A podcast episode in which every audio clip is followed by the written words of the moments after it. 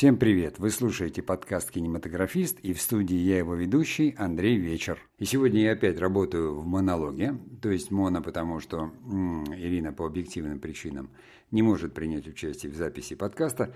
Я, конечно, об этом очень сожалею, потому что в предыдущем подкасте мы говорили на тему «Кинематограф мертв». И Ирина так прекрасно оппонировала, что к концу подкаста полностью, скажем так, реанимировала кинематограф не только в моих глазах, но надеюсь, что и в глазах слушателей. И тем не менее, сегодня я хотел бы продолжить эту тему уже под другим углом и назвал подкаст «Кинематограф жив». Ну, что я имею в виду, я разверну э, эту идею в самом подкасте. Ну а сейчас пауза, и мы начинаем.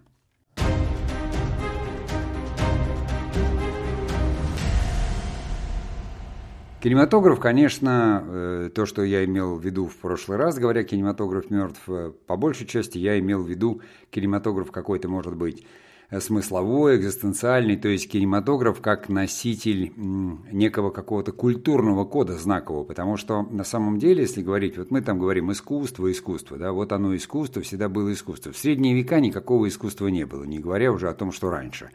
Потому что на самом деле тех художников, которых мы знаем, и скульпторов. Это все были мастера, то есть арт, э, пускай и художественный, но мастера, которые создавали не произведение искусства тогда, а то, что было востребовано рынком. Художники рисовали вывески лавок или там делали гобелены, э, разукрашивали там церкви, создавали распятия, создавали надгробия на э, кладбище. То есть это это была хоть и арт-работа, но это была работа, которая своей целью преследовала все равно удовлетворение каких-то эстетических потребностей людей. То есть то, что мы считаем и называем искусством, возникло тогда, когда возникла, наверное, так называемая богема, то есть это 19 век, где-то во Франции, Монмартр и вот эти все такие романтические времена, когда появились люди, которые занимались, допустим, живописью, художники тогда, да, Э, именно как неким искусством, как эм, отделенный от, э, скажем, быта и жизни э, какое-то занятие. То есть у них на это были средства или не было средств, неважно. Но они уже начали, в общем-то, заниматься тем, что мы знаем как современное искусство, какими-то стилями, подвидами, осмыслением, наверное, действительности через... В общем, тогда это, как говорится, была живопись, потому что фотография только зарождалась, еще искусством не являлась. Ну и, соответственным образом, то же самое происходило и в литературе, потому что сначала литература, поскольку письменность и грамотность была не для всех, то это сначала был удел церкви, где, собственно, и возникали вот, допустим, там Кирилл и Милфодий, да, все знают, там, которые кириллицу придумали, это же монахи были, собственно, точно так же, как латынь, э, до того, как, то есть, вернее, после того, как она там была в Древнем Риме, это было в основном, то есть грамота была уделом ученых людей, а ими в основном были монахи или, может быть, там в лучшем случае монархи или какие-то люди э, высоких сословий.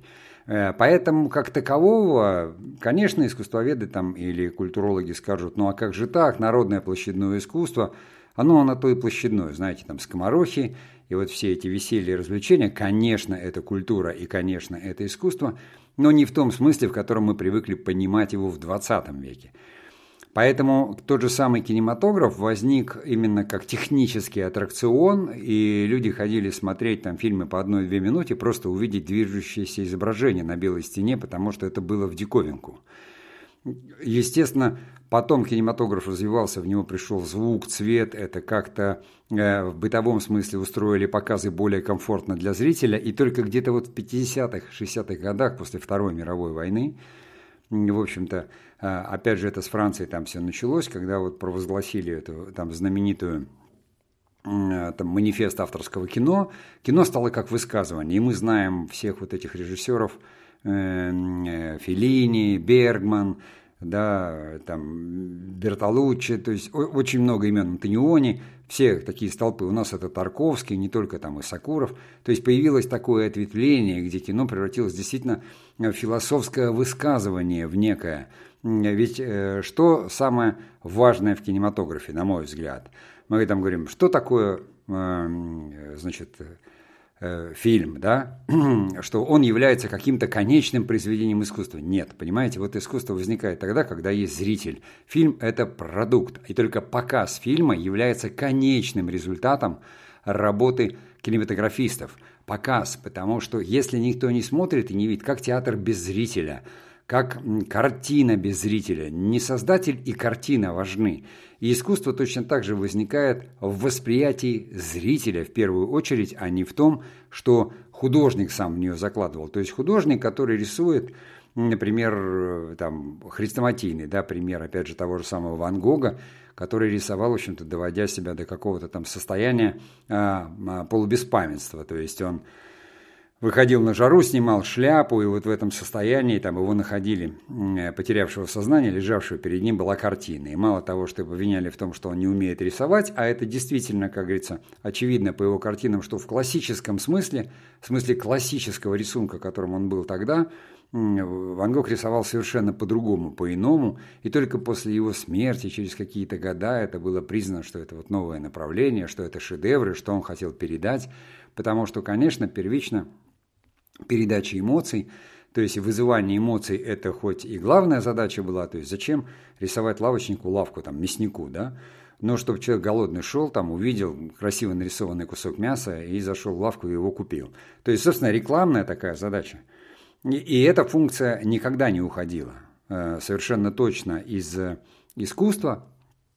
И кино вот в 50-60-х годах – смыслы, которые возникали в самом обществе, которое переживало, особенно европейское общество, переживало вот это все происшедший ужас Второй мировой войны и пыталось найти какие-то новые философские смыслы, и художники были в авангарде. А самое главное, что был зритель, который был готов это воспринимать, и который ходил в кинотеатре, потому что не было еще телевидения и некуда было ходить, и это воспринимал. Поэтому это был такой вот рассвет кинематографа как искусства – который продолжался, в общем-то, там некоторое время, а потом, за то, что было потом, поговорим в следующей части.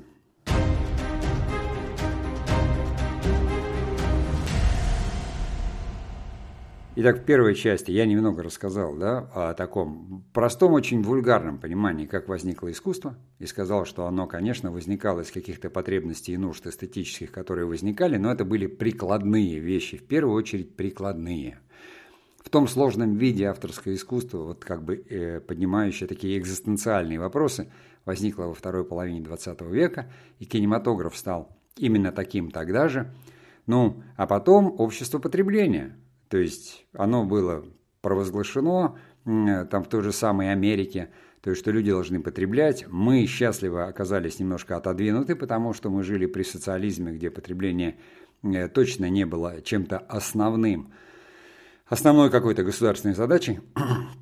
Вот, и поэтому наш советский кинематограф, э, невзирая на то, что он находился, с одной стороны, под давлением таким немножко идеологии, по большей части все равно, поскольку была провозглашена все равно культура и образование, все это находилось э, в таком э, внимании у государства оно получало, то, естественно, и кинематограф тоже с идеологическими оговорками – но тем не менее он в основном был авторским, потому что он находился под пристальным надзором, и туда нельзя было там проникнуть с улицы, или даже дело не в идеологической выверенности, потому что художники, конечно, снимали кино и э, обходили всякие препоны. Я, например, э, как хорошо помню из своей той же самой молодости, что театр. Театр это был искусство подтекста. То есть все то, что между строк и между паузами. Играя Шекспира, играя там Чехова, играя Горького, любые пьесы там, которые есть классические режиссеры, все, все, все смыслы закладывали между строк.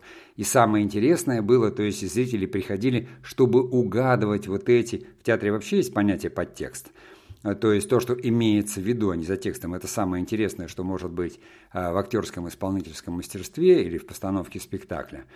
В кинематографе точно так же это перешло, и этот подтекст э, можно было создать, еще используя изображение, музыку, то есть когда смыслы, они высекаются из каких-то приемов и инструментов, которые соединяются определенным образом. Это бывает сложно уловимо для идеологов, э, таких особенно чиновничьего типа, то есть неподготовленного. Но и зритель подготовленный это хорошо выискивает и чувствует, и понятно, что люди, искусствоведы, там, культурологи это тоже все понимают. Иногда э, там что-то может оказаться вопиющим и скажут, нет, тут вообще даже тема не подходит, поэтому фильм э, там положим на полку, как, допустим, там лежал комиссар Аскольдова, который, собственно, комиссар, и он не ругает там, и вообще, что это такое, это гражданская война была. Или там «Проверка на дорогах» эм, Германа, который вполне себе патриотический фильм там, о войне. Ну, там, «Покаяние Абуладзе» – это уже там посложнее, может быть, картина, и да, но она – это философская притча такая, не часть трилогии, и тоже оказалась, в общем-то, там, на 20 лет под запретом. Хотя это, конечно, фильмы были смысловые, но они представляли определенную угрозу, скажем так, для э, доминирующей идеологии, потому что, опять же, за счет ставили экзистенциальные философские вопросы да, о существовании духовном человека, а не просто а, там каком-то материальном. Поэтому э, наше кино, оно задержалось, ну, как бы в этой части оно было ближе, потому что все-таки это был массовый вид искусства, экономически достаточно прибыльный, потому что э, все доходы кинотеатров уходили Э, скажем так, в местные бюджеты, на них содержались поликлиники, детские сады и даже, по-моему, школы, то есть кино зарабатывало хорошо, потому что, ну, телевидение тоже было идеологизированным, там был один канал какой-то, потом второй появился, и, в общем-то, люди, конечно, ходили в кино. Если там где-то в деревнях, там больше любили индийское кино, и, и там понятно, что Тарковского не особо показывали, хотя, конечно, он там получал э, как идеологически неблагонадежный третью категорию его фильм, а это значит клубы. А в клубы как раз ходила другая аудитория, которые смотрели там фильмы, ну, перед танцами. Я сам помню, как там э, лето, как говорится, в поселке, это там пока светло, ты идешь в клуб, но потом вот 10 часов уже стемнело, там на танцплощадку можно идти. А так вот до этого там на 8 кино, потом в 10 уже вот танцплощадка, и уже там настоящее веселье начинается. Поэтому с этим тоже это все было связано. И, конечно, мы сейчас воспринимаем советские фильмы как образцы высокой культуры, и так оно и есть на самом деле, но опять же потому, что и отбор авторов, и, как говорится, запрос к ним режиссеров было не так много, их выпускало одно учебное заведение, второе вот создали там в 60-х годах. Это э, высшие курсы сценаристов и режиссеров, которые и я заканчивал в том числе, но уже, конечно, гораздо позже. Вот где действительно готовили не идеологический уровень, а именно художников. И самый главный конфликт начала 2000-х был в том, что продюсеры говорили там, если возрождать кино, да, и делать наш кинематограф в начале нулевых, то нам нужны режиссеры, которые снимают мейнстрим, а в ГИК и ВКСР готовят художников. Это действительно было так, это очень долгий процесс был, он такой растянулся на не одно десятилетие, но в итоге открылись какие-то коммерческие киношколы, коих сейчас, вот если посмотреть на сайте как раз фильм «Москов», да, фильм «Москва», по-моему, так, это как раз вот новый ресурс для кинематографистов, то есть Москва там собрала под своим крылом, там, и вот я насчитал 23 киношколы, только в Москве существующих, куда входит ГИК ВКСР и другие частные киношколы, которые стали уже готовить специалистов конкретно для киноиндустрии, потому что киноиндустрия у нас зацепилась, расцвела, там стали строить кинотеатр, это по большей части за счет проката кинозала, там зритель пошел, да, там может быть на американское кино, но нужно еще сказать, что и телевидение сильно помогло создавать этот контент, и потом вот пришли стриминги, и сейчас вот это вот поколение режиссеров, которые снимают э, сериалы, которые я, например, смотреть не могу, невзирая на их и красоту,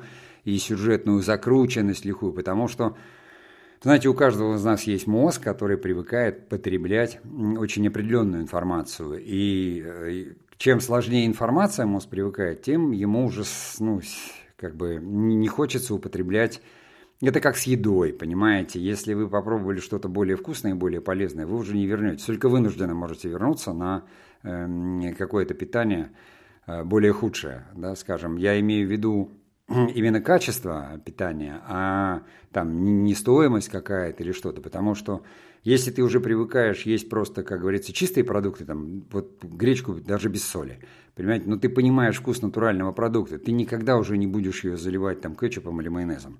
То есть у тебя меняется вкус, он становится тоньше, ты видишь какую-то разницу, в этом ты чувствуешь себя лучше. То же самое, что говорит Черниговская, не смотрите плохие фильмы, не слушайте плохую музыку, потому что мозг не простит. Вы просто, как говорится, гадите себе в мозг, и это вот можно послушать нейрофизиологов э, наших, и не только, которые об этом начали говорить, там про это вот все это цифровые зависимости и все остальное, но это не в пределах как говорится, этого подкаста, я все-таки напоминаю, что этот э, у меня подкаст о том, что кинематограф жив, а не мертв. И да, он действительно все равно жив. Я, допустим, ну, слежу за этим, стараюсь искать, и хотя это трудно, но это все равно, как говорится, можно доказать, что я попробую сделать в следующей части.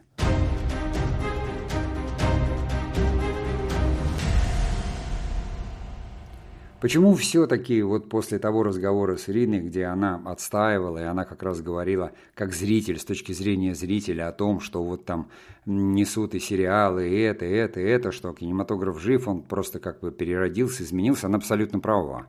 Я сам все время буду напоминать, что у меня есть целый сезон подкастов, который я так и назвал «Филогенез кинематографа», и его вот развитие от начала через расцвет до вот этого ветвления абсолютного в такое множество контента, э, там и рекламного контента, и видеоконтента, который там вот YouTube развил, и сейчас уже у нас там свои сервисы развиваются какие-то. То есть мы настолько привыкли уже мыслить, мыслить визуально, плюсом сейчас государство кругом, наконец-то, там в Америке это всегда было, но государство кругом, регионы начинают открывать поддержку, это потому что мы сразу так перескочили в креативные так называемые индустрии, основа которых это увеличение качества жизни, и уже на государственном уровне говорят, человек после тяжелого дня пришел домой, хочет посмотреть хороший фильм или сериал, давайте это, послушать хорошую музыку, вот это креативная индустрия, да, то есть он хочет покупать там хорошую еду в красивой упаковке, а, хорошую одежду, вот уже fast fashion, slow fashion. То есть э, человечество, ну, не все, конечно, но, скажем, мы, мы относимся к этой части человечества, где культура все-таки э, стремится к развитию определенному, человечество живет уже в какой-то эстетической эпохе. То есть, когда мы все хотим, чтобы нас окружали там красивые дома, красивые улицы, красивые люди, мы думаем об этом, да, красота всегда была важна, но, скажем так, в определенной ситуации, там, экономической, какой-то или, или еще, там не до этого. То есть, когда включается чистое выживание, то и хотя и там, допустим, мы знаем, что и там были кинопередвижки в ту же самую войну, наоборот, фильмы, которые снимали по типу там «Два бойца», «Лукова» или что-то, потому что искусство всегда и ездили, э, пели актеры, там, то есть к прекрасному человек тянется, потому что оно отвлекает его от, скажем так, Э, вот этих ужасов там происходящего, если речь идет да, о какой-нибудь там войне или там голоде, разрухе, может быть, но э, эта эстетическая потребность, она свойственна человеку. И точно таким же образом я-то задаюсь вопросом. Я сейчас снимаю такое количество сериалов, которые должно нас от чего-то отвлекать, э, то от чего оно нас отвлекает и куда оно нас завлекает. И здесь, конечно, я не сторонник вот этих всех теорий, таких политических, что это «а, там, доколе», и там кто-то живет плохо, значит, а кто-то хорошо, понимаете. То же самое было в Советском Союзе, нам все время говорили, что там в Африке люди голодают, а надо им помогать, а там вот они там жируют. Потом мы сами на 30 лет превратились в тех, кто хотел жировать, и сейчас многие также хотят жировать. И поэтому это не, не конструктивно. То есть красивое кино, оно должно быть вопрос в каких количествах, да, красивая музыка должна быть, идет разговор о том, что, ну, типа, это все низкого пошиба, там, читаешь, и деятели культуры интервью, там, э, коих ты знаешь, они говорят, все это такой низкий пошиб. Я не могу с этим согласиться по одной простой причине. Кинематограф, вот он вышел в народ. Да, то, что мы сейчас видим, YouTube, там, Рутюб, э, ВК-видео, люди, когда появилась возможность, инструмент, они сами стали для себя делать и кино, и, и там, если надо, как говорится, музыку, понимаете? Но от того, что кто-то поет частушки где-то там в деревне, не страдает совершенно, там, не знаю, «Лебединое озеро», да? Не как балет, не как музыка. То есть мы все прекрасно понимаем, что если есть, э, как говорится, народное творчество в танце, в пении, если есть прикладные там ремесла и искусство, когда люди создают Э, там вышивку какую-то, наличники какие-то, понимаете, там. То есть то, что люди всегда создавали для себя, для жизни, вот из этой эстетической потребности, присущей человеку, то то же самое происходит и с кинематографом. Как только появился инструмент, и у человека там возник какой-то смартфон или камера в руках, сколько людей ходят с камерами, фотографируют или снимают просто для себя. И они ориентируются, конечно, на какие-то высшие достижения в этом деле. То есть те, кто занимается фотографией, смотрят хорошие фотографии или живопись. Они пытаются понять, как работает свет, как вот там э, работает и техническая сторона, и эстетическая сторона. Понимаете, это наши собственные изменения, это все наша, как говорится, самореализация, саморазвитие. То есть сейчас самая главная функция кинематографа не столько развлекать, отвлекать или быть высоким искусством, сколько своими э, вот этими возможностями, инструментами дать возможность каждому попробовать, что такое рассказать историю визуально, да, а как она должна выглядеть визуально. Ведь для этого вам нужно очень многие вещи понять и изучить. Нужно понимать, как работает свет, цвет, звук, а это там э, в чем-то физика, а в чем-то эстетика да, что такое гармония как бы в музыке и в цвете. Вот все эти вещи, э, допустим, э, как работает сюжет, там, как работает фабула. То есть, когда вы просто пробуете снять красивые картинки и соединить, вы уже заняты чем-то, вы заняты созиданием. Поэтому я считаю, что самое главное на сегодняшний день созидательная и модифицирующая функция кинематографа – это то, что огромное количество людей им занялись. И не надо предъявлять претензии каким-то там, что кино стало не то, я вот все. Это, это какая-то, это такой скулеж сытого человека. Знаете, у меня аппетита нет, потому что я сижу на диване, а не потому, что я там целый день бегаю или что-то еще. И поэтому я листаю вот бесконечное вот это вот количество контента, я листаю, мне все скучно мозгу, потому что он же дофамин хочет. Он говорит, видел, видел, не хочу, не хочу. О, вот тут что-то закрутили такое, вот там посмотрю. Это бесконечное ковыряние в шведском столе, когда ты не голоден. И в этом случае действительно, если тебе не нравится все то, что на шведском столе, самый лучший совет – приготовь себе сам. Во-первых, проголодайся, а во-вторых, возьми и попробуй приготовить себе сам. А потом еще съешь сам то, что ты себе приготовил, в особенности, если ты готовить не умеешь. И это будет отлично, понимаете? Вы получите сказочное удовольствие от того, что вы освоите новые навыки для себя. И не знаю, получите ли вы удовольствие от того, что вы съедите то, что э, э, приготовили. Кто-то после этого побежит кричать «Мама, мама, я голодный, приготовьте мне». А кто вам вообще должен готовить, если взрослые люди? Поэтому как грамотность когда-то, которая сначала была уделом только дворян и монахов, а потом ее ведь чуть ли не, знаете, крестьян за парту сажали там в Советском Союзе в начале, чуть ли не силком они говорили, зачем мне, зачем моему ребенку грамота, он должен работать в поле. Но это же изменило целую страну, миллионы людей. Так же, как культура, клубы там, которые были, которые сейчас строятся, возрождаются, библиотеки, про которые многие говорят, что они стоят пустые. Нет, там есть люди, те, которые хотят и идут. И вы ничего никогда не сделаете с людьми, которые там хотят сидеть в ТикТоке, но они хотят сидеть в ТикТоке, а потом начинают снимать ТикТоки, да? А снимать это уже кинематограф. Пускай по какому-то шаблону, почему-то еще, но и ребенок сначала, когда учится писать, он может просто э, буквы там, повторять, осмысленно, еще не складывая в слова. Поэтому я, конечно, как кинематографист, надеюсь, что это обязательно э, сделает, как бы оно изменит нас изнутри, наш мозг изнутри, привычка воспринимать информацию через видео, умение уже разбираться в том, что как бы как на тебя воздействует цветовая, световая информация, еще это грамотность. И на самом деле, когда мы берем камеру в руки и начинаем снимать сами, что-то меняется в нас самих. И именно поэтому я считаю, что кинематограф жив.